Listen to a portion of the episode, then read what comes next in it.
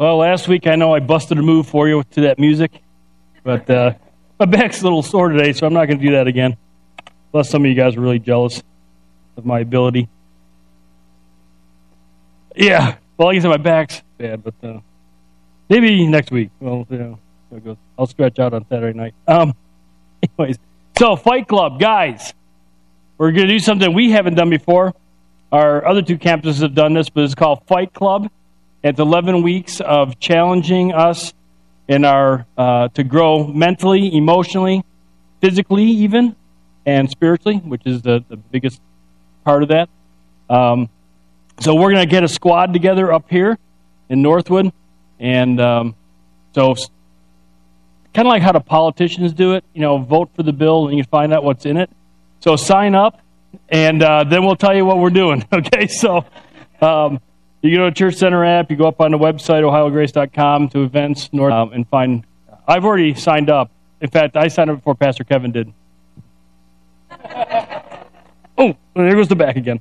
Um, so, anyways, yeah, it should be a good thing. And what we'll end up is when we're going to start in March. They, they haven't finalized the date in March, but when we do that, we'll go down, and then you can hear all about it, and then kind of make the final decision whether you want to do it or not. So that's why I say sign up and then we'll hear more about it. But it's been good. Fremont's done it for I don't know how many years, 15, 18 years or something. Uh, a bunch of guys have gone through it, and so we want to join with them.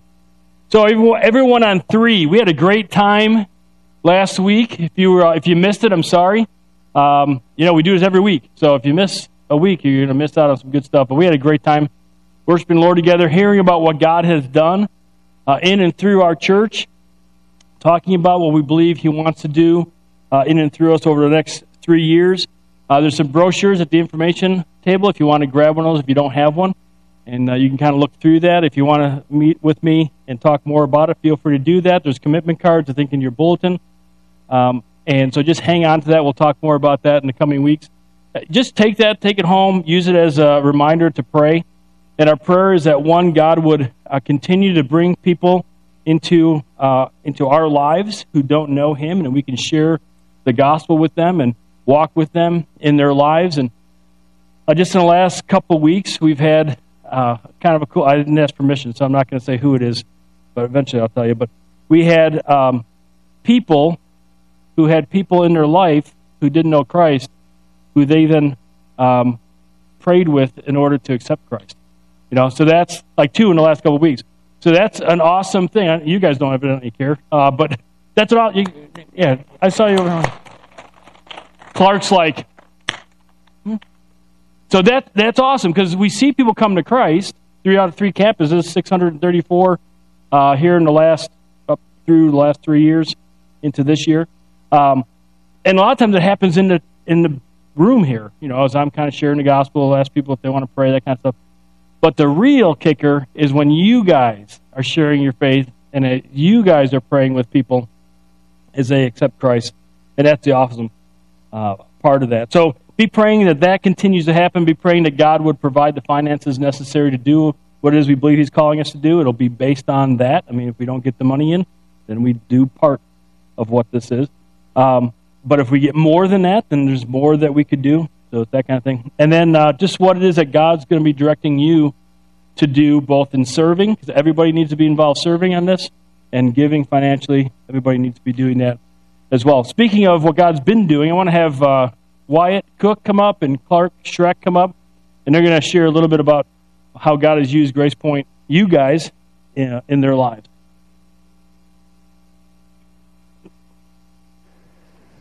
Thank you.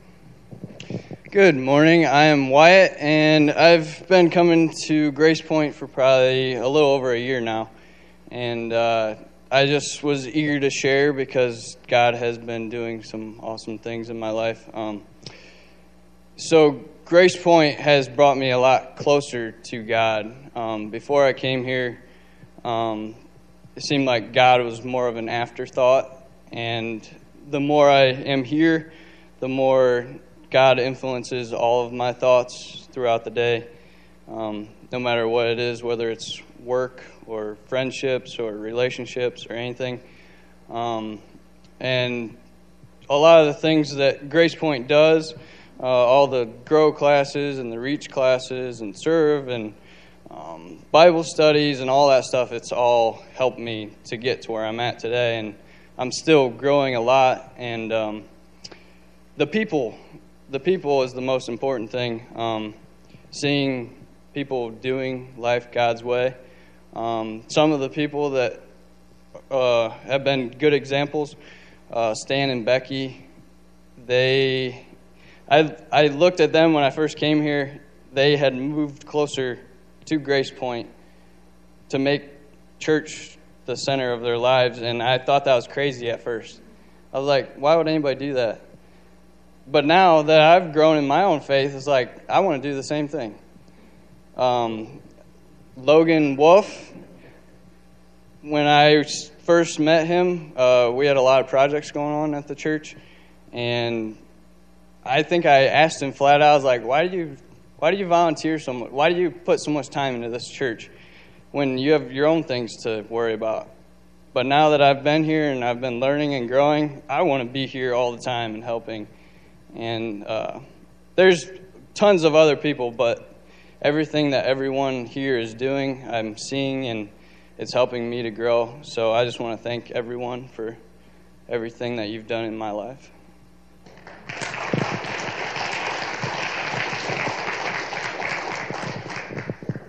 All right. Well, thank you. I'm Clark. Um, my family and I, we've been coming here for uh, about nine months now. And um, you know, just reflecting on that, it, it really seemed, um, it seems like it's been a lot longer.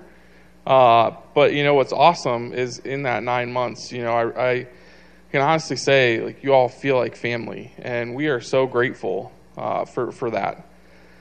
Um, Harold talks, you know, a lot about our church mission, um, which is, you know, to discover truth and to decide on Jesus, to demonstrate change, and to deploy to serve others and share the gospel. Prior to coming to Grace Point for me, you know, I decided on Jesus, but you know, I wasn't demonstrating change. I wasn't discovering truth because I wasn't spending time, you know, in God's word each day. I wasn't spending time talking to God in prayer. I was living, you know, life my way, not God's way. And for me, I can say it wasn't a lack of knowledge, it was a lack of action. And, you know, I wasn't serving others or sharing the gospel because, again, it was, it was about Clark's way, not God's way. And I can tell you, there was, you know, in my life, there's a, a void or just a, you know, a hole, like right in my heart, like an emptiness. Um, you know, you could feel it. And I would try to fill that with lots of other things. You know, had a ton of hobbies. I would, uh, I would think, you know, if I could find something I like to do and I could get good enough at it, maybe that'll take that feeling away. Um, you know, so I, you know, I'd go to fishing and I try to be the best fisherman I could be. Um, but pretty soon, you know, that that void, that emptiness is still there. So I move on to the next thing. You know, maybe it was hunting or golfing. Um, I try to be the best hunter, the best golfer that I could be, and same thing. You know, after a little while, that emptiness is still there. Um, and you know, my wife can attest. These my my hobbies were not cheap. I had, I had because uh, I you know through all this I'm accumulating stuff. You know, and, and there's that thought that if you know I can buy the next best thing or I can get this, maybe that'll fill that that hole. Um, and this was also it was manifesting itself in my life in other ways too, in that you know, at work uh, or at home through fear and anxiety and worry and, and anger. Um, and, and I came to understand that, you know, there was nothing of this earth that could fill that void because only God could. And, you know, I, I came to know like God was using that to call me back to Him. And you know, with that understanding that, that God was, was calling me back to Him, you know, that led us on a journey that, that brought us to, to Grace Point. And it was here, you know, I, I really learned that how to live life God's way, not Clark's way. You know, to spend time in God's Word each day, to spend time talking to God in prayer, to serve others, to serve my church family, and to walk with others as they were deciding on Jesus. Um, and I can tell you, you know, since like that void, that emptiness, that hole, it's gone. You know, God has filled that with joy and with peace, and it's it's that joy, you know, and the, the peace that only God can bring. Um, you know, and um, I'm just you know so thankful for for for all of you, you know, in, in walking with us. Uh, and, and, I can tell you, like, we still have problems, we still have issues, you know, that come up all the time. But it's different now. That fear, that worry, that anxiety is not there because I know, you know, God's got this.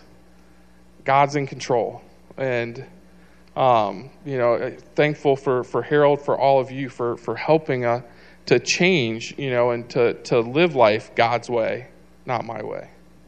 Thank you. I appreciate that, guys. And again, it's it's it's so good to hear how, how God works, how God operates, and it's, it's through people, uh, impacting people, and um, so I really appreciate that. And that's what we want to continue to do. And so we're doing some things in our building um, that we want to be able to, to do. So. Uh, we'll go ahead and turn to 2 Corinthians chapter 8. It's page 1159 if you're going to use the Bible there in the cheers.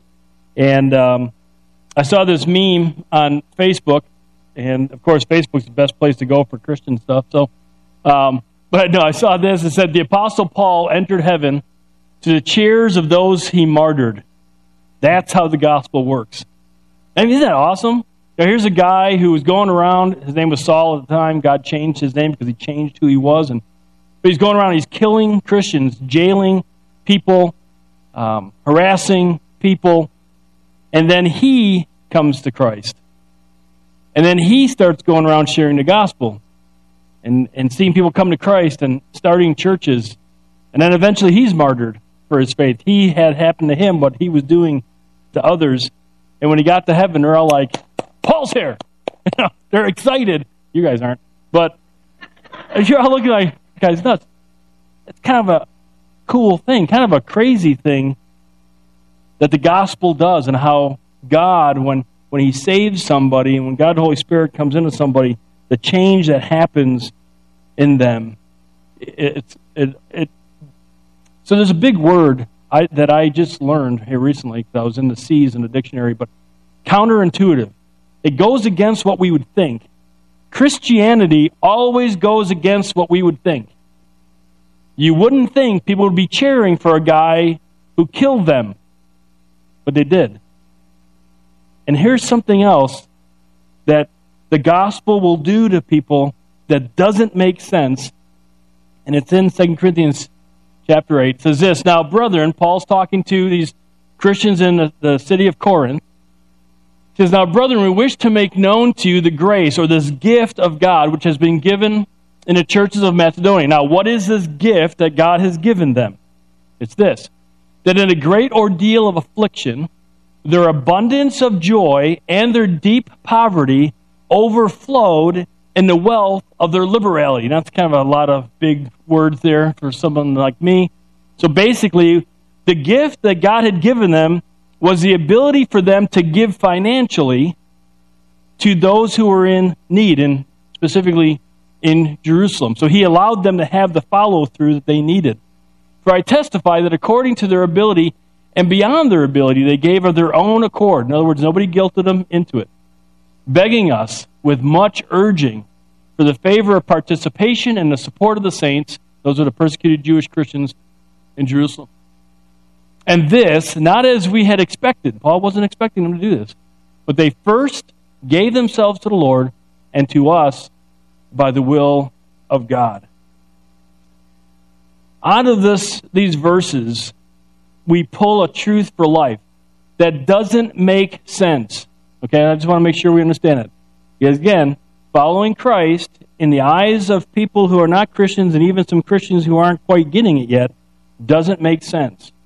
And here it is living out our salvation. So if you're here this morning and you're not a, a Christian, you're kind of checking things out, you're not really sure. This is good for you to hear. Because when you give your life to Christ, when you ask God to forgive you of your sins, and you place your faith in Christ, He forgives you of your sins. He places God the Holy Spirit in your life, and you can be certain that you're going to go to heaven one day. Not hell, but heaven, which is awesome. But He's also taking your life and He's changing it so that you now are going to be on mission with Him, helping other people know who Christ is, who are getting saved, who get to go to heaven, who get to give their lives over to Christ for Him to use. So it's a good thing for you guys to hear because you might as well count the cost before you make the decision. But living out our salvation means we will give sacrificially and eagerly to the work of Christ through our church. Now, how can I say that? Because we just read it. You'll sometimes be like, oh, where do you get that from, Pastor? Well, I just read five verses, and in those five verses, that's what God is telling us, and that's what Paul is trying to get the Corinthian Christians to understand, and he wants us to understand it. Now, you remember the church in uh, Thessalonica? I got to think about that word every time I say it because it's too difficult for this mouth to, to say. The church in Thessalonica, we talked about them last week. We went through a series uh, previously through the two, uh, two books or two letters that Paul wrote. So these guys, they imitated Jesus. Remember, Paul said, hey, you guys are imitators of Jesus Christ, meaning that they were sacrificing themselves their wants, their desires, now we know their finances, to make sure that they were taking care of their Christian brothers and sisters as well as non Christian people and sharing the gospel. They were doing what Jesus would do. So I always say around here, we do life God's way, do life Christ's way, not our way. And so they, they were demonstrating this sacrificial love. They were an example to all the churches, Paul says, in Macedonia and in Achaia. So they were an example. They were doing it so well. Paul's like, look at these guys. These guys are doing it. They were taking Paul's challenge to excel still more because you, you just, you know, God's done some great things in five years, and our church is, you know, a great church. And, you know, I love hanging out with you guys, and I know you guys love hanging out with each other. But there's a danger that we can just go, okay, we like this, let's stay like this. That's not the job. That's not the mission.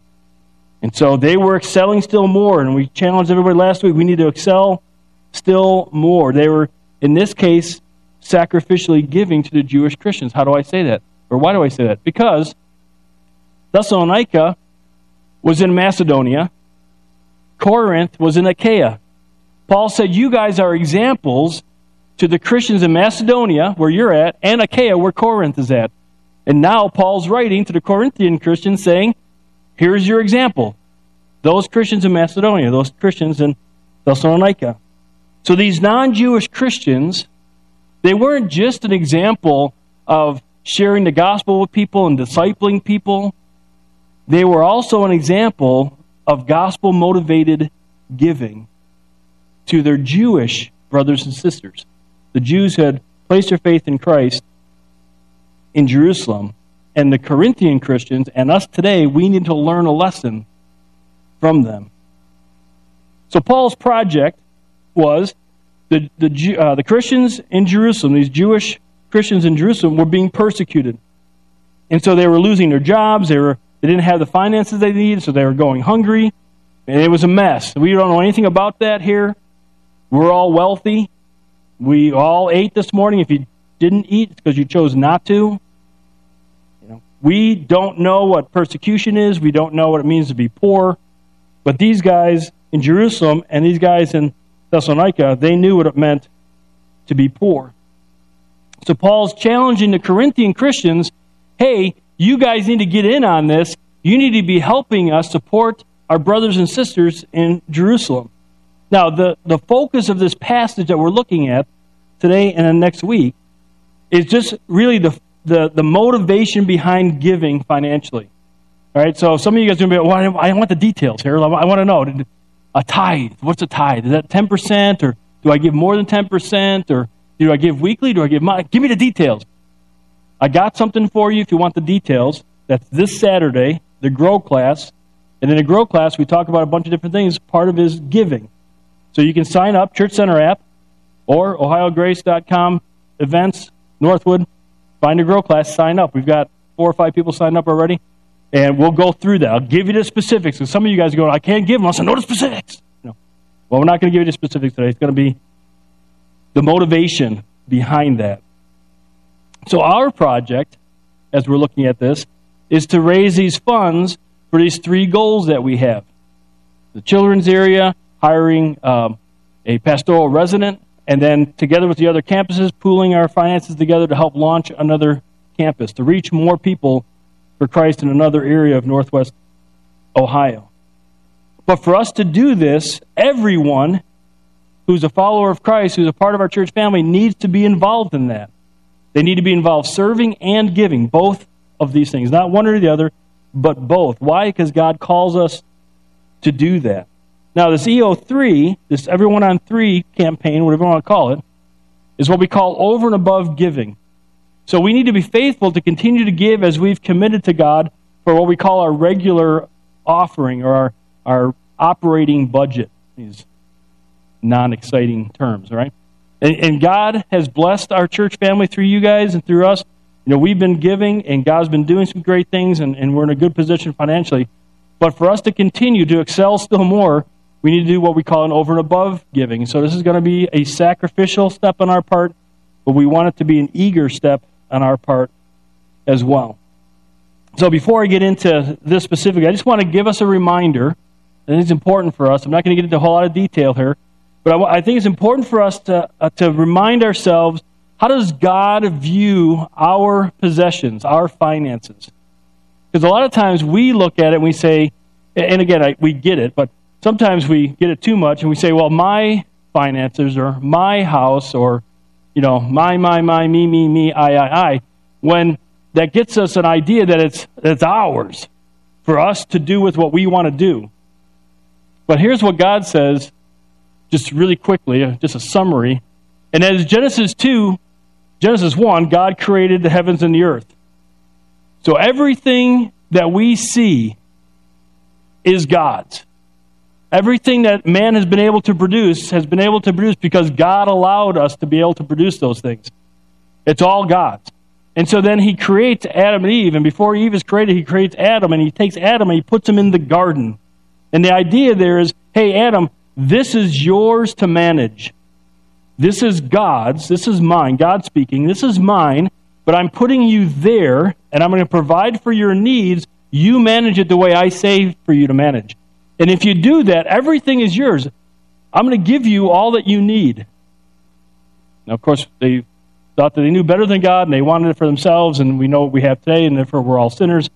We're all a mess, thanks to Adam and Eve. Psalm 24 tells us that the earth and all who are on it are the Lord's. Just kind of a reminder based off of Genesis 2. So every one of us, Christians and non Christians, Ultimately, we're all God's.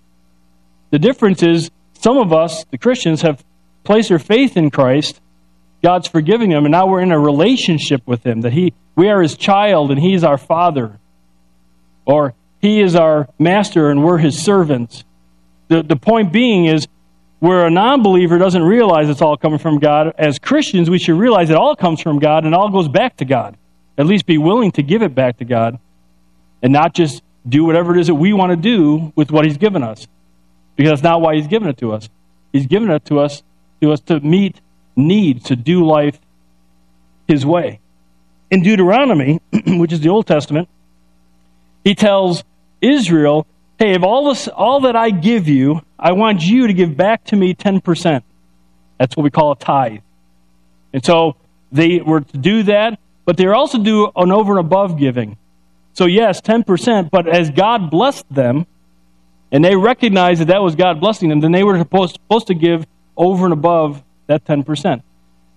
In the New Testament, 2 Corinthians, we'll talk about it next week, things change. When Christ died on the cross, he wiped out the law. We don't have to live by the law. The law of love, yes, but not the law of Moses. And so, what God does is he kind of puts it back on us. And he says, hey, you give financially what you think you should give based on all that I've given you. I hate that. Right? I mean, give me the 10%. I, you know, 20%, uh, I can hit the 20%. Give me a number. No, he says, No, I want to know where your heart's at. Do you trust me? Do you believe all that you have is mine? Are you willing to give it all up? He wants our heart. Again, I hate that. That's what he does.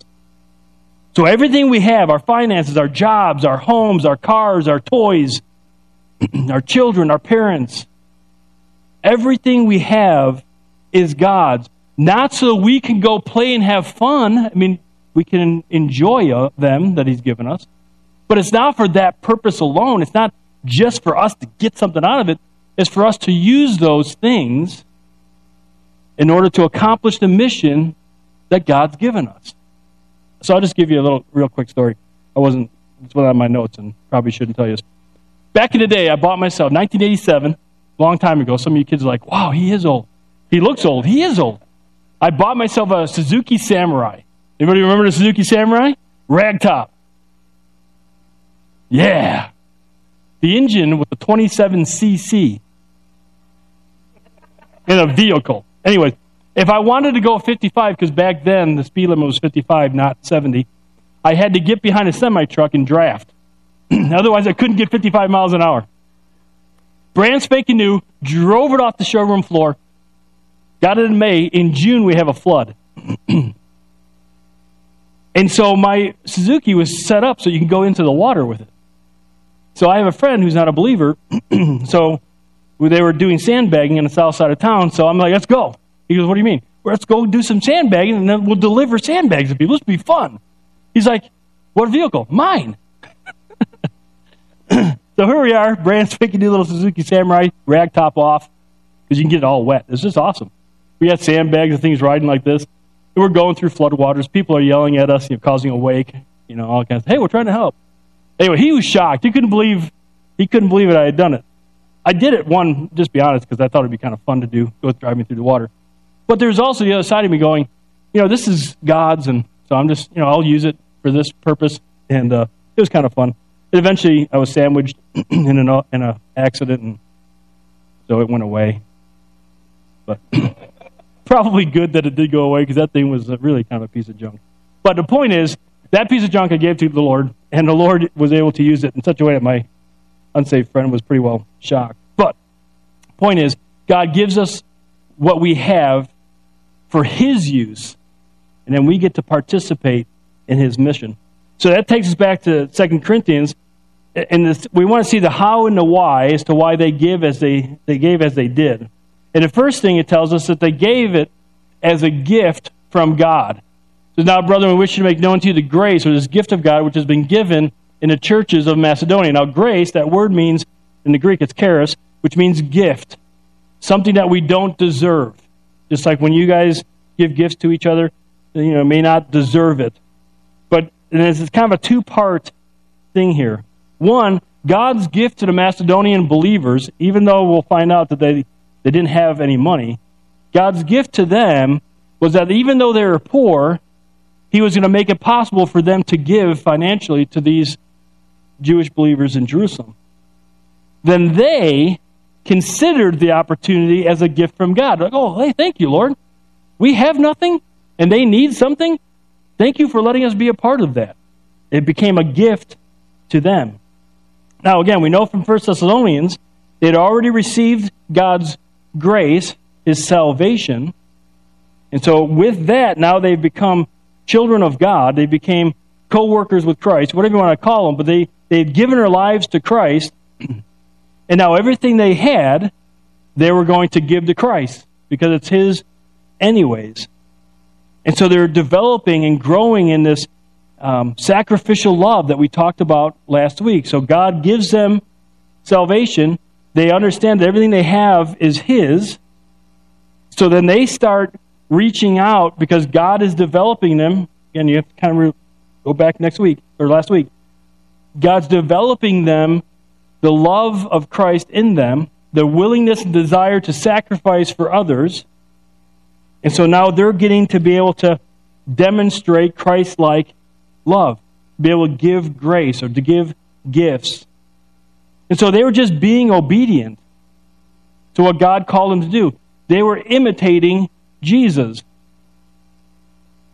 they were getting the opportunity to represent who Jesus is to these who are already believers. And so God was producing in them, as, 1 Thessalonians tells us, God was excelling in them love, sacrificial love. And they saw this as an opportunity to experience that even more.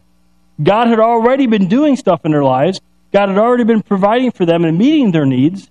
God had already seen people coming to Christ. They were already walking with people who accepted Christ. They were discipling people, but now they had the opportunity to put their money into it and to be able to give to these. And they're just saying, hey, here's another way we can do this. Let's join in. So one author says God was the source of grace, the necessary, in other words, the necessary financial gift, and the Macedonian Christians were the instruments through which his grace, this financial gift, flowed.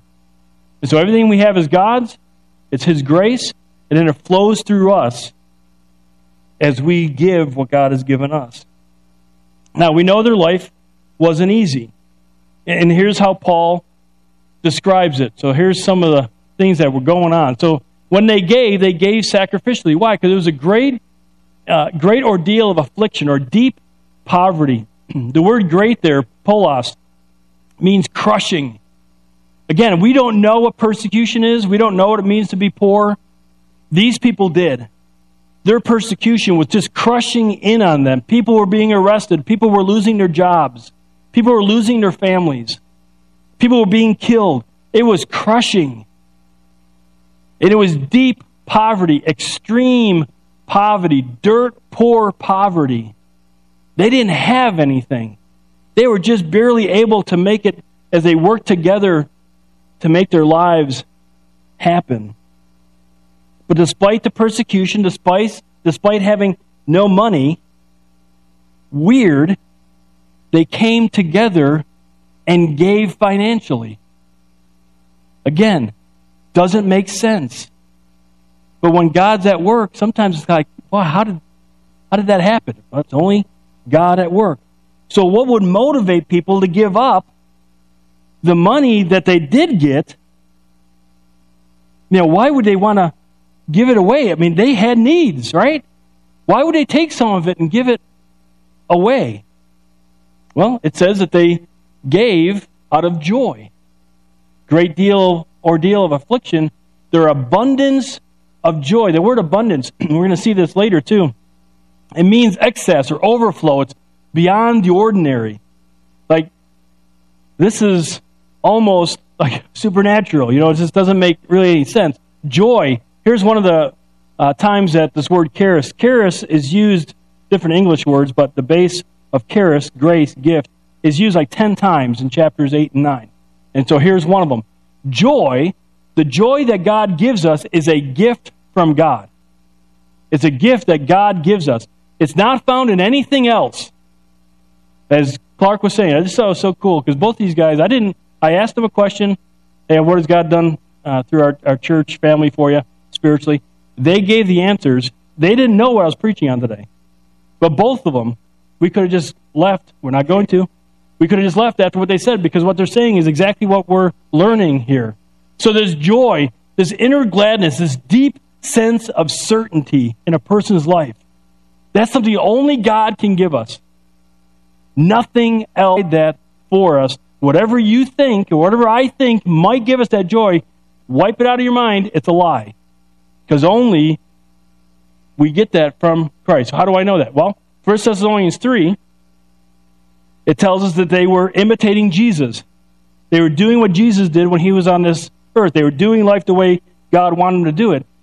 Jesus says in John 17, 13, as he's praying for us, because he's praying for us in that chapter as well, he says, I'm giving them this, these words, this to do, so that my joy may be full in them. Jesus' joy full in us. If you're looking for anything else in this world to bring you joy, ain't going to happen. I'm not saying it. Jesus is saying it. You want joy? You want certainty in your life? Then do it God's way. That's what Jesus is saying. That's where the joy comes from. Nothing produces that kind of joy. A deep seated certainty. And so they they gave sacrificially out of this joy because they they've seen God working in them. They've seen God working through them. They've been praying for stuff and God's been providing for people in their lives. And they're seeing people come to Christ and they're helping people grow in their relationship. The joy that's set between the affliction and the poverty is only something Jesus can bring when we do it His way. What comes out of us when life squeezes us like a tube of toothpaste? What comes out of us is what's in us. What came out of the Thessalonian believers was joy. Why? Because what was in them is a desire to do life God's way. Which is not, doesn't make any sense to anybody else. And sadly, to a lot of Christians, it doesn't make sense. When life squeezes us, what comes out of us? What kind of response do we have? These guys saw the opportunity to see God do even more than what He's already been doing because they wanted to grow in that relationship. They wanted to know Christ better. They wanted to understand who He was. It's not our circumstances, it's not our relationships, it's not our finances, it's not our toys, it's not our hobbies that bring us joy. Jesus Christ, doing life His way, imitating Jesus. So, this strange combination also brought this overflow of liberality. Now, what's that? When we think about liberality, we think it's generous. Well, no, we're going to talk about generosity. This is something a little bit different. This word means single focused or have a single purpose. In other words, they're people of integrity. They followed through on the commitment that they made. So it overflowed. This is the uh, verb form of abundance. So it just, just like joy, this desire to make sure they committed to what they're going to do and then do it was just like in excess. It was like, wow, these guys are like, we're going to make sure this happens. nothing's going to get in their way. And this wealth of liberality, it's not talking about money here. It's talking about this abundance of integrity. Like again, it's like these people are. If you talk to them, they'd be like making sure they're checking every bit of money that they have. Okay, this is the commitment we made, so we're going to give that, and we have this much left over. You know, thank the Lord for that. Thank the Lord for that. But we're going to really pay attention here. They were they were making sure that they were going to hit this commitment. It's kind of like this. They let's say they got two bucks, because again they weren't real wealthy people. So let's say they got two bucks uh, or they committed, I'm sorry, they committed to, to give two bucks, maybe two bucks a week, whatever, to the Christians in Jerusalem. So they get paid that week. They used to get paid per day. So at the end of the week, they got bills to pay. So what they do is they take, this is my commitment to Christ, boom, and they give their $2. Now they have eight bucks left. With that eight bucks, they paid their bills. They, they gave regularly to church. They paid their bills, socked them away for savings. And I don't know. I don't know what they did back then. But the point being is they took the first that they received and they gave it to Christ, in other words, the Jewish believers, and then whatever was left, they trusted God that He was going to provide for them. Now, it may mean that they needed to be a little more wise with their money. Maybe they didn't need so much stuff, or it was more of a want, so they had to make adjustments, whatever the case, but then God provides.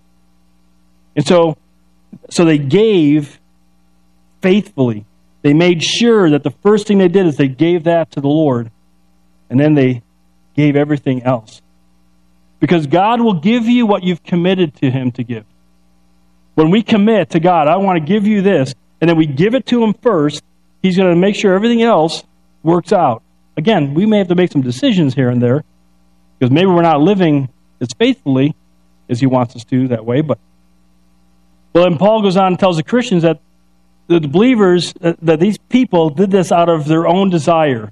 They weren't coerced. There was no guilt trips or manipulations going on. So he says that they gave willingly. Now, gave according to their ability, beyond their ability of their own accord. So I'm wrapping this all together. Ability mean that in the Greek is dunamis. It's only used twice in, in the New Testament, and it means it refers to supernatural power. So the, the fact these people were so poor that it, God was supernaturally providing for them financially. And so then they realize that, and so they're going to give, but then they gave beyond because God was continuing to provide for them. So at the end of the month, when there's a little bit left, they're like, hey, let's give a portion of this to God. And so they were giving even beyond what they had originally given because they had chosen to do it faithfully. And so he, God gave them more when they were willing to give more. And they gave according to their own accord. They weren't manipulated. They weren't coerced. And I really hope you guys are realize I'm not trying to manipulate anybody here, right? Coerce anybody. I'm just saying, hey, we need to get before the Lord and say, okay, Lord, what do you want us to do? And let me also say this. I told us a 9 o'clock service. a lot of people say, well, church is all about money. Oh, church is all about money. We don't talk a lot about money. And we're not looking, if you notice in the brochure, there's no picture of a canary yellow 72 Vette. There's no picture of a, um, of a summer house for Pastor Harold and his wife. You know, there's no uh, jet. This is not about, you know, trying to make my life better on you guys. This is us pooling our resources that God has given us together to impact Northwest Ohio for Christ. If you ever wonder about that, just come to my house and you'll see there's a 92 pickup truck that's sitting in the garage. I'm driving my son's 94 pickup truck because, of, I mean, we, we don't live high in a hog. The elders make sure of that, but the elders certainly make sure we're taken care of. But it's not. This is not about getting more for us. This is about we together. And so, not only did they give willingly, but they gave eagerly. It says that they begged Paul to let them give. Which, by the way, this is usually 100% different than what happens in churches, right?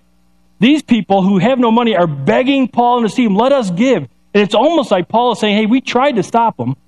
We tried to tell them, listen, you guys, you're hardly eating. You guys are, you're hardly having anything in your houses if you even have a house. Some of you guys are living together because, you know, it's, you know, you have several families together because you can't afford to be on your own. You feel, don't, don't give. You don't feel like you need to. And they're like, no, begging. We want to. Much urging. This, this much urging, same word as Paulus. So the same word used to describe the affliction, the persecution they were having, was the same word that Paul's using for them saying, hey, we want to help. They're crushing in on Paul and his team. We want to do this. We want God to use us. We want to see God working. And so they wanted to participate. That's that, you know, Christians love this word, koinonia. You know, fellowship. We think of pies. These guys are thinking, no, we want to sacrifice for Christ. And so they join together. Those who are the closest in our church churches are those who are doing this. If you wonder, man, people seem to get along real well. Yeah, because they're doing this. All right, got to move on. So why? So, so that's how they did it. But what's the why? Why did they do it? Last one. They gave obediently. They gave obediently because they gave of themselves first to Christ. Their lives were all about Jesus Christ and what Jesus Christ had called them to do, and that is to make disciples. That is to serve the church family. That is to share the gospel with people. They understood that everything they had was from God. From their salvation to everything else in their life was from God to be used for Christ and his mission. Because this was according to the will of God. You want to know what God's will is for your life? People ask me all the time, you know, Pastor, help me. I just need to know what God's will is for my life. And a lot of times about jobs or about relationships or, you know, whatever. Well, let's do what the let's do what God has stated in his word first as to what is his will. And then let's worry about all the side will stuff. The will he states here is that we give sacrificially and eagerly to what God's doing in our church family. That's His will for our lives. That's what we as Christians, as those of us who have placed our faith in Christ, whether we know it or not, maybe we're learning this for the first time, whether we like it or not, because I know I struggle at times with this, everything is His. Everything is for His use. And in that, we'll experience the joy of Christ. I don't know if you notice here, but there's no money mentioned. No amount of money has been mentioned. Why? Because God doesn't care about the amount, He cares about the heart.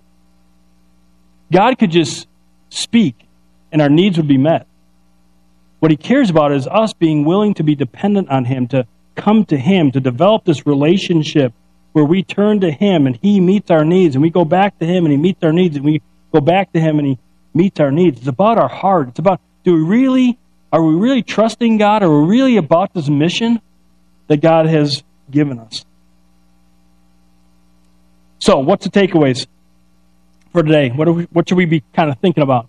First one Have you given yourself, I mean, all areas of your life, first to Jesus?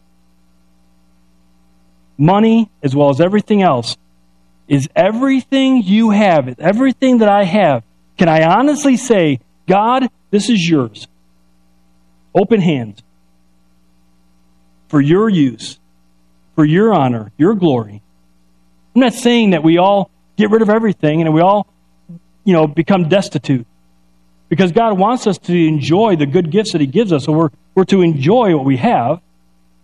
We're to use what He gives us in order to meet our needs. But are we willing to say everything is His and everything can be His if He asks us to give it up? Secondly, do you give financially to your church? If Grace Point is your home church, are you giving financially? Maybe the EO3 project is where you start.